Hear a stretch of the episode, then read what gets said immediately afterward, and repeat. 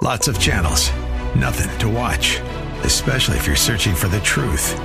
It's time to interrupt your regularly scheduled programs with something actually worth watching. Salem News Channel. Straightforward, unfiltered, with in depth insight and analysis from the greatest collection of conservative minds like Hugh Hewitt, Mike Gallagher, Sebastian Gorka, and more. Find truth. Watch 24 7 on SNC.TV and on Local Now, Channel 525. Welcome back as we head into hour three, closing out the week, closing out the day, sending you on your way home. We are delighted once again to have in studio with us Rabbi Pinchas Allouche, A L L O U C H E. He is the host of the Rabbi Allouche podcast, heard on Apple Podcasts, um, about three to five minutes uh, once a week. Change your life. And he is the head rabbi at Congregation Beth Tefillah on Shea, T E F I L L A H as he likes to say, anyone is welcome, religious, not religious, Jewish, not Jewish. Rabbi, welcome back. It's good to see you. Thank you. It's great to see you too, Seth, and great to be back. Thank you. You always uh, bless us uh, with your presence, and it's kind of always a nice thing to end the week and go into the weekend with a kind of a Sabbath or Shabbos mentality and leave some of the the tougher uh, political stuff a little bit behind as we go into a little repose, uh, thinking about higher and more durable, permanent things is this an extraordinarily busy time of year where as we're entering into what's known as the high holiday season or is every day about the same for you? No you're right. I mean it's a busier season. Some call it the Super Bowl season of yeah. rabbis. Yeah. but, uh, you know, we deal with it. We deal with it hopefully in the best way possible. Say something about the high holidays. So it's the new year next weekend. Say why, why it's called the high holidays or the high holiday season. Right. So the high holidays really kick off with Rosh Hashanah that comes, uh, comes up next Friday evening. Um, and that signifies really the beginning of the year for according to the Jewish calendar. It is called the head of the year uh, not just the beginning of the year, because on a more profound level, it is in a way a day of judgment in which God decides what will happen to each and every one of us, human beings, and us, creatures of the world, during the next coming year. So it is a day in which the entire year is defined up in heaven by God Himself. Thus, it is considered not just a day of celebration, as any new year of any religion would would uh, uh, see see that type of event.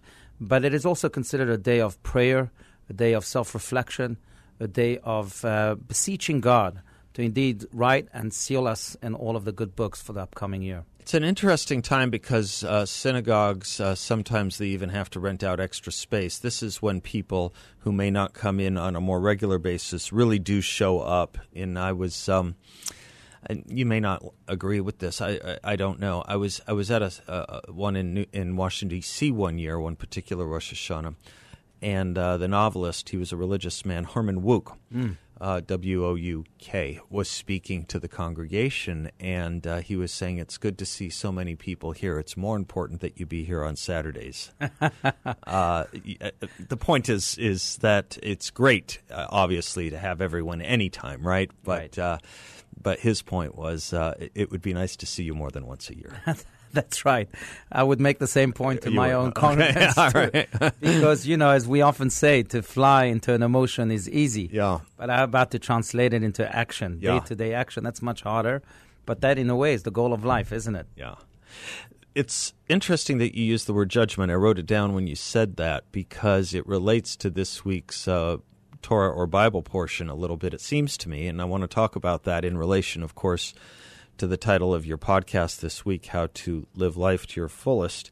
Um, it's a double portion this week, roughly Deuteronomy, end of Deuteron- Deuteronomy 29 something, Deuteronomy 30 something. Um, there's a lot of there is a lot of warnings about judgment in this uh, in this. It's uh, it's about it, it, it's called what? Nitzavim and Vayelech right That's right? and and you, you you get a lot of beseeching here. Hmm. I wonder if it's deliberate because it's leading one into a Rosh Hashanah period. Sure. I mean there's uh, the, there's a great correlation between these portions that you just mentioned yeah. to the New Year to this Day of Judgment.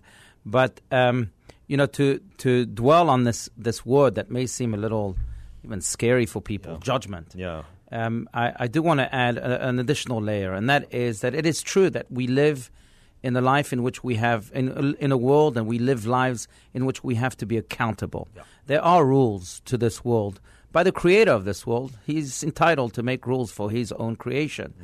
But uh, on the other hand, let us also remember that, as a great Hasidic master put it, the judge is our father, and our father also has some compassion, even though we may not be following the rules all of the time. Well, let's now that we're into it in uh, in this portion of Deuteronomy, let's let's stick there for a moment, and then we'll lead into your podcast because I did write down um, something there from it.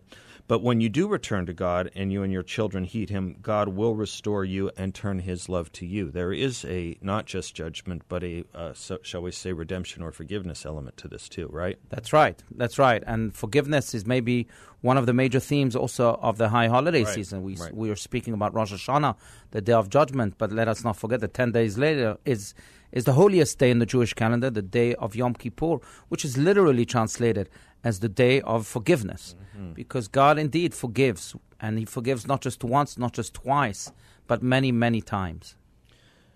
It's interesting too that for everything we've read that Moses brings down from God, and it looks perhaps whelming, not overwhelming, but whelming. Overwhelming is a superlative of whelming. So I'm going to say it, it looks whelming. And the reason I'm going to say it is because we are told the instruction I give is not baffling or out of reach. It is not in the heavens or beyond the sea. It is close to you, in your mouth and in your heart. In other words, they're saying this is doable. Right. You know, if I may indulge your listeners uh, with this uh, uh, Hasidic story about uh, a certain person named Yankel who once had a dream. He lived in Poland and he had a dream that under the bridge of uh, the city of Prague there's an immense treasure. So he decided to follow his dream and travel all the way to Prague. He started digging right in the spot that he saw in the dream for this treasure. And as he was digging, a policeman comes to him and says, Hey, you can't just be digging here. He says, Well, I'm digging for a treasure. I dreamt about it. He says, What are you talking about? He says, Yeah, yeah, I dreamt about a treasure being right here. The Policeman says, It's so funny because I dreamt that under the oven of a guy named Yankel in Poland, there's a massive treasure there too. Yankel realizes, really? Could he be speaking about me? So he rushes back home, digs his, under his oven, and finds an immense treasure, which is really a great lesson of life. Sometimes we think that happiness is out there, Yeah. that the treasures of the world are out there. Uh-huh. But all we need to do is dig inside our hearts, and there we'll find the greatest of treasures. Yeah, I like that a lot. Actually, I was. It's it's funny, but there's there's a big metaphor to that. Uh, something we've talked about before. Going out into the world, maybe take care of your own house first, which just goes back to why we build parapets on the roof and all that sort of thing. Make your own place, Right. first, right? Right. Make that holy. Uh, th- absolutely, and and the the great message here is that until you haven't dug into your own heart, you'll never be at peace. Okay. First, find out who you truly are, what your talents, what your God-given skills are. Actualize them.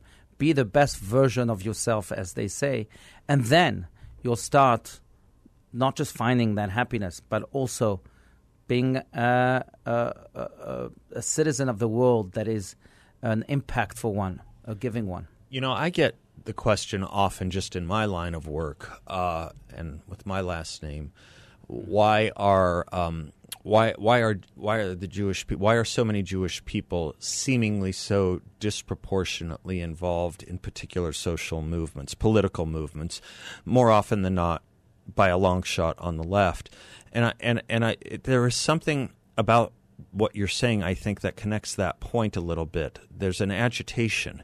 There's a sense of agitation, and there's a sense of agitation for people who may not be so comfortable with their own with, with, with their with their own situation and not settled in themselves that they feel like their their their redemption is by fixing the rest of the world. Sometimes not in positive ways hmm. That's right.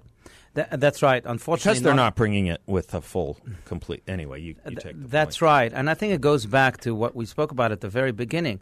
That is that you find Jews in synagogues on Yom Kippur Yeah. or on Rosh Hashanah, not necessarily during the rest of the year. And to me, it seems like a, a great dichotomy Yeah. because if you don't believe, if you call yourself an atheist, Yeah. why do you show up at the synagogue on Yom Kippur? But if we dig deeper into this, I think you will find the calling of the soul Okay. I think every one of us has a divine soul within that haunts us, that calls upon us. And very often we just shut it down. Yeah. But it catches up to us at one point or another, on Rosh Hashanah, on Yom Kippur, or during a crisis in life. Yes, and, and, and up until that time, it can be directed appropriately or misdirected outwardly. That's right, and that's the agitation you speak That's the agitation. All right, I have a lot more to do with you, Rabbi Allouche. Rabbi Pinchas Allouche, he'll be uh, with us, and uh, right after this. All right, be right back. Rabbi Pinchas Allouche is my guest, A L L O U C H E. He joins us most Fridays. Uh, probably have to debate about next one, I'm guessing, but we'll see. right, Just we'll we'll see. just we'll see how many needs the community has versus how many needs we have here, Rabbi. uh, he, his congregation, Beth Tefillah, on Shea, T E F I L L A H, and the host of his weekly podcast, the Rabbi Allouche podcast on Apple Podcast. One more direct part from uh, this week's Bible and Torah, or, or Torah reading, if I may, and then I want to get into your podcast a little bit more, if that's okay. Interesting says uh, in uh, in this portion of Deuteronomy, "I am giving you life and prosperity, or death and adversity." Is how I wrote it down. I'm giving you life and prosperity, or death and adversity. I'm a second portion close by, I'm giving you death and life. Choose life. Mm-hmm. Interesting. That's repeated twice. It's said Right. twice. Right. Choose carefully. Is that the message? it's, it's very, very interesting because there are two types of life. Okay. There's one life which is just existing. I think most of us live that type of life. We exist. We go to work to amass money and to buy stuff, whether it's food or just earthly possessions, and thereby we exist. But there is life that is much deeper than that. To quote Winston Churchill, I I think some say it wasn't Winston Churchill who said it, but he or someone else famously said that we make a living by what we get, yet we make a life by what we give. Okay. And that's a different type of life. It's a life in which we become active participants in God's role in this world, in which we too become givers. We too make this world brighter and better. That's a whole different type of life. And what Moses is saying is that sometimes you will have times in which you, uh, your only goal should be to survive because your, the persecution will be too great, the suffering too deep. But there will be times in which you'll be able to finally breathe a little bit. Don't forget that your role, your ultimate role, is not just to get, but to give. It's not just to survive and exist, but to actually live. Well, you're very good because that's a perfect segue to the podcast that you recorded this week, How to Live Life to Your Fullest. And it's interesting. I'll let you encapsulate it or, ca- or you know, uh, uh, I'll let you describe it for us in a moment. But it's an interesting contrast that we're focused on life when so much of this part of the ending of the Torah is about the death of Moses. This interesting dichotomy, para- paradox, if you will. Uh, but what are we getting at with uh, how to live life to your fullest? Right. And what is fascinating to me also, and in a way I addressed that in the podcast, Yeah. Is that Moses was probably the only human being who knew exactly when he would I was going to ask you that because again and again we're told we will never know the Right. day of our death, and yet Yet this guy does. Moses is told at the age guy. of 120, on your 120th birthday, you will die. So he knows that on his 100, 120th birthday, he is living his last day on Right. on on, on planet He actually Earth. knows the day of his death, That's right. unlike anyone else. Now, now that poses, that Yeah. begs the question: Right. What would we do Right. if God were to appear to us and tell us that today is our last day? Would we change anything in what we're about to do? I think most of us would, because we would want to try and check boxes in our bucket list, or we want to try and say last goodbyes, whatever it may be. But Moses doesn't change a thing on his last day. What he did every day of his life, ever since he became the leader of the Israelites in Egypt, he continued to do on his last day. And that was to teach, to empower, to give. Pointing to this idea that if we live a life of purpose, when that day will come, really, we won't have to change anything Yeah. because our lives will have been well lived, Yeah. fully lived. Yeah, there's nothing to make up for. There's right. not. You have no regrets. You can just do what you would normally do. Moses, he continues to teach. Moshe Rabbeinu, Moses the teacher. Yes, is that where, why we call him that? That's right. That's right. And and the flip side of that, maybe to make this big idea more practical, I would challenge any one of your listeners, and including myself.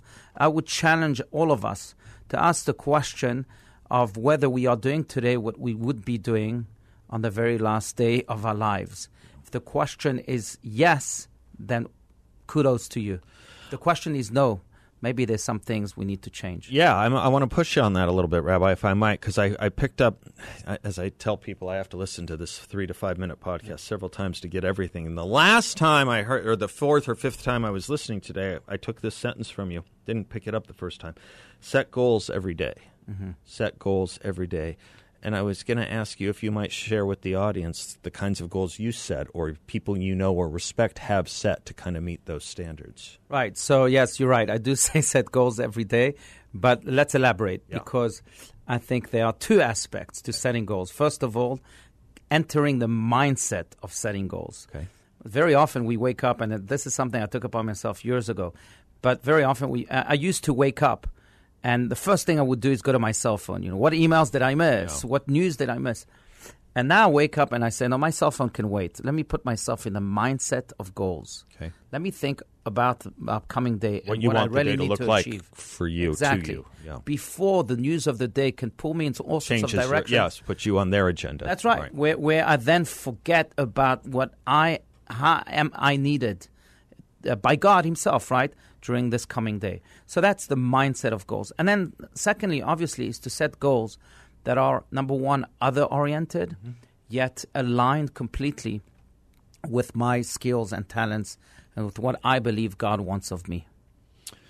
you um you you give us that line and you tell us that in the podcast after you tell us a little bit of a story about your teacher uh, a line uh, from your teacher Adin Steinsaltz.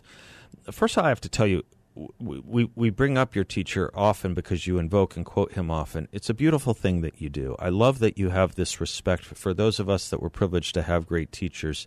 This is how they live on, right? They live on through their students, and perhaps that's how Moses was thinking too in his last day of life. That's what he was doing, teaching, so that we would keep these commandments, so that Right. we would continue to invoke him, and we still do. But you quoted him as saying um, he was not afraid of death. What he fears is life. You want to talk a little bit That's a, about that? that's a powerful line he once shared with me. Yeah. Because I asked him, Are you afraid of death? He said, No. What I do fear is life itself. And I said to him, What does that mean? And he says, Well, I fear whether I'm truly living every day to the fullest. And uh, by the way, this came with an anecdote that wasn't in the podcast this week. But then he sh- came to share with me um, the story about this great rabbi who passed away. And someone came to visit the students to bring them comfort. And he asked the students, What was the most important thing in your rabbi's life? And they said there was no such thing. So the guy continued and said, Well, there must be. Was it his family? Was it his teachings? So there was no such thing. So he said, Please explain that to me. And the students answered, Well, everything that our rabbi did at that moment, that thing was the most important thing in his life.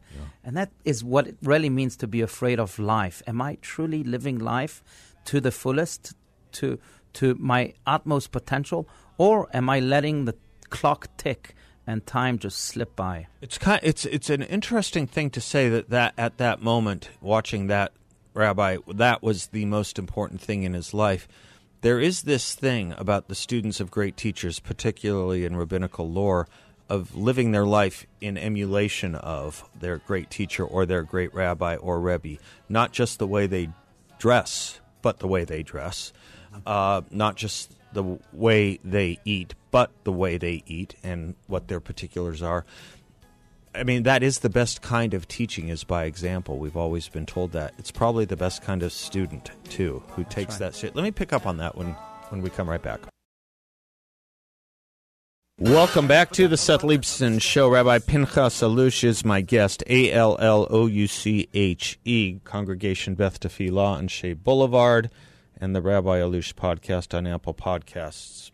So, this is where sometimes I'm going to ask you to be a rabbi and a psychologist for a moment, if I can, Sure. doctor. I can try. I don't promise. Um, this is where I freak out on this very point when your teacher, your great uh, teacher, Rabbi Steinsaltz, says, What I fear is life. Am I living the life I should be living? Mm-hmm. Because if I am, then I have nothing to fear at death. This, this is, this is, this a, you'll, you'll know the expression, but there's the question of, of, of, of, does someone live under the fear of God? Do they have the fear of God? I'm onto something, right? Mm-hmm. They have the fear. I don't know what the expression is. Hebrew right. or Yiddish. What is it? Uh, Yiras Hashem. There it is. That's, That's it. Right. That's the one. It, it can, it can make someone nervous, is what I'm trying to say. It can make someone nervous fearing life, I suppose, but you don't want to live a life in fear. But you do have these commandments and you do have these instructions and you do have this very strong language, particularly in this, that gosh, I just hope I'm doing it right. There's a lot to do. I mean, you can look at me as opposed to looking at you and know there's a few differences here, but it, it can freak someone out. Yeah, but you're right, and that's a great, great point, a great, great observation and question. Uh, it well, can, it, it comes from deep emotional angst right. that we all have. You're just courageous to to verbalize it, but I, I will say that yes, there's nothing wrong with having a little bit of fear. Okay. You know, King Solomon himself says in the book of Proverbs, Reshit Chochma Yirat Hashem, one of my favorite verses, the beginning of wisdom yeah, is the fear, the fear of God. God. Right. A little bit of fear is good. The question is whether the, this fear is motivating or this fear is paralyzing. Okay. Now, the fear that we ought to, to have is a fear that is motivating, that is keeping us you know, going and, and uh, making us grow. Not a fear, God forbid, that paralyzes us and depresses us. Yeah. Yeah. And what's nice too are the kind of um, mercies, I suppose one might say, or the forgivenesses that are involved here, because there is this whole set of literature. You bring it here to this show quite often, uh, where from Talmudic statements that if you just do this one thing, that's enough to open up the gates. I think one time it was something about forgiving uh, something about forgiving someone who had done you wrong is enough right. to open the gates, or saying a kind word to someone who's in a depressed state was enough. And I thought, okay, now I'm uh, that's all I need. but right. there are these there are these gates yes, of mercy. Absolutely, there are these gates of mercy. And as we are living a life that is accountable, mm-hmm. which is really the purpose of, of this fear of God, mm-hmm. to make us accountable, then we have to know that, yes, sometimes we'll slip, but God is all forgiving and He'll pick us up and we'll continue from that point on. You know, uh, if I may add on a different level, we're speaking about the fear of God. I want to equate that to stress. Okay, good. Because I've, I've uh, heard this sentence very often as a rabbi. I, I hear it all the I'm sure you, you too hear it all the time. I'm stressed. I wish I wasn't stressed. And I always say to people, well, a little bit of stress is good. Yeah. It's what makes you tick. Yeah. It's what makes you live and go and achieve. Otherwise, you know, uh, and my classic example is lobsters. Yeah. You want to hear that from a rabbi, yeah. but how do lobsters grow? Do you know how lobsters grow? Lobsters have a body yeah. that becomes a little too small yeah. for the shell around them. Yeah. The shell becomes very confining to that body when the body grows. So it has to go, the lobster has to go under a rock in the sea to shed this shell. And then it grows a new body with a bigger shell. But that bigger shell also becomes too confining mm-hmm. for the body that is constantly growing. So it does that multiple times. Mm-hmm. So lobsters grow through stress. I think human beings do too learn from the lobster, just don't eat the lobster. is that is that what you're saying? Is, is, no, I, have always liked that though. I've always I, have always liked that, and and and I suppose too. Having a little bit of stress so that you're motivated in life is a little bit like also not knowing the day of your death. Right. Right. right. If you exactly. knew the day of your death, in fact, I wrote it down. In fact, I wrote this down somewhere in my. He comes in with no notes. I come in. yes, but but, but you're right. Look, repent one day before your death. Mm-hmm. Rabbi Eliezer said. His disciple says, "But does a person know on what day he or she is going to die?" Rabbi Eliezer says, "All the more reason, therefore, to repent today, lest one die tomorrow. In the in this manner, one's whole life will be spent in repentance." Beautiful. Well, I wrote it down. I didn't oh, make it up. that's right. okay. That's right. That, that is caused thanks to a little bit of stress, a little bit of fear yeah, of God. Yeah. Let's pick up on that when we come back. I want to do a little bit more on Moses with you as well. Rabbi Pinchas Allouche will be our, is our guest, and we'll be right Welcome back to the Seth Leibsohn Show. Rabbi Pinchas Allouche is my guest, so generous with his time and uh, brain. Uh, thank you for being with us, Rabbi. Um, this point about not knowing the day we die and being afraid of life, I, I, I wrote down another piece um, from another scholar uh, that goes to your point about stress. If we didn't have a little bit of stress, we would accomplish nothing and do nothing. It says if God didn't conceal from each person the day of his death, no one would build a house or plant a vineyard. Each person would th- each person would think rather, tomorrow I will die, why should I work for others? Thus God concealed the day of a person's death so that he will build and plant. If he merits a long life, he will enjoy the fruits of his labors. If he doesn't doesn't if he doesn't, others will benefit from his work. Mm, very good. Very good. That's right. So do it. You know, there's a great saying that Don't says, put off, right? That's right. Yeah. Or, or Mark Twain said it humorously don't push off for tomorrow what you can do the day after tomorrow. All right, I'll give you Yalkut Shimoni and you give me Yeah, Mark Twain. no That's how this works around here, folks, just so you know. Okay. no problem. But really, uh, the, I would paraphrase the sentence that says that anything worth doing is worth doing well. Mm-hmm. Apparently, the Lubavitcher Rebbe that we've quoted Yeah, many times too would say anything worth doing is worth doing now. Uh huh. Yeah. Because you don't know the day. Right. And it's such an interesting contrast going back to the first thing. It's such an interesting question about, but the most, I don't know, hard to say most important, most well known up there, up there, Moses. We are very clear on him knowing his day. You probably know this. I want to share it with the audience. You've probably heard it. May, may I take a privilege of reading to you just from a moment, for a moment from a, a philosophy teacher named Walter Kaufmann? Sure. Moses went away to die alone, lest any man should know his grave to worship him there, or attach any value to his mortal soul. Having seen Egypt, he knew how prone men were to superstitions. Going off to die alone, he might have left his people with the image of a mystery, with the thought that he did not die but went up to heaven, with the notion that he was immortal and divine. Instead, he created an enduring image of humanity. He left his people with the thought that, being human and imperfect, he was not allowed to enter the promised land, but he then went up the mountain to see it before he died. The Jews have been so faithful to his spirit that they have never worshipped him in that sense.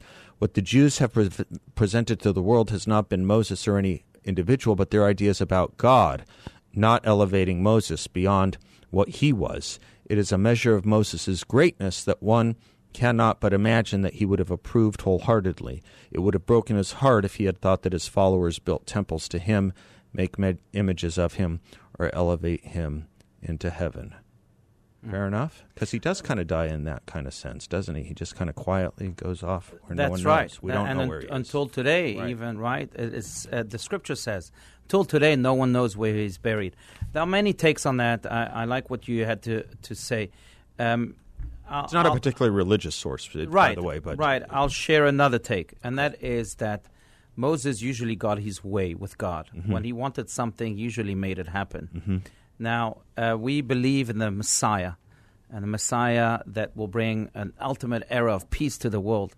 And one of the great commentaries says that we do not know where Moses is buried, because if we would, then we would go and pray there.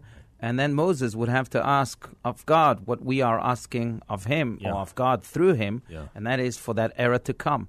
God wants us to earn that redemption, yeah, not just for it to come automatically. yeah. And therefore, he concealed the place in which Moses was buried so that we wouldn't uh, rec- you know, receive any prayer that we wished through Moses without us uh, really deserving them. Again, an interesting paradox between Moses and every other Jew since, over which we have to know very specifically where they're going to be buried. And there are certain rituals that are very important about taking care of that person when they die. And I think, if I'm not mistaken, you always will correct me. I hope you know that. You should. Um, that it's really the, the most respected elders in the community who come together to help prepare that body once it does die. I mean, there is a huge amount of ritual and knowing and specificity to everyone but Moses when they die, I guess is what I'm saying. Right. Uh, the Another one who took care of. Moses when he died was God. Right. And, you know, again, the Torah describes that a little bit. But you're right. There is tremendous respect we owe to a lifeless body. Why? Because this body, after all, was the vehicle for the soul to Yeah. do good in this world. And therefore, it became good. It became sanctified through the good deeds that it did. So it deserves our respect and it deserves to be buried with dignity. Yeah. Thus, that, like you said, that tremendous honor that to be the known. elders give. Yeah. That's right. Right. That's right.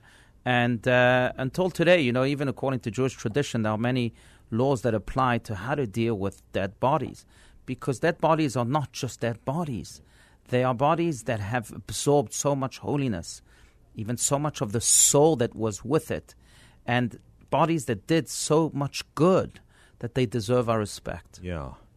Yeah, that's right. There's a power. Great point. Would it be fair to say that even in, pardon the vulgarity of it, but even in the laying dead body, there is a power that is emanating? There is Absolutely. a power that is there that needs to be harnessed correctly. That's right. Dealt with correctly. That- and certain people shouldn't even approach, Right.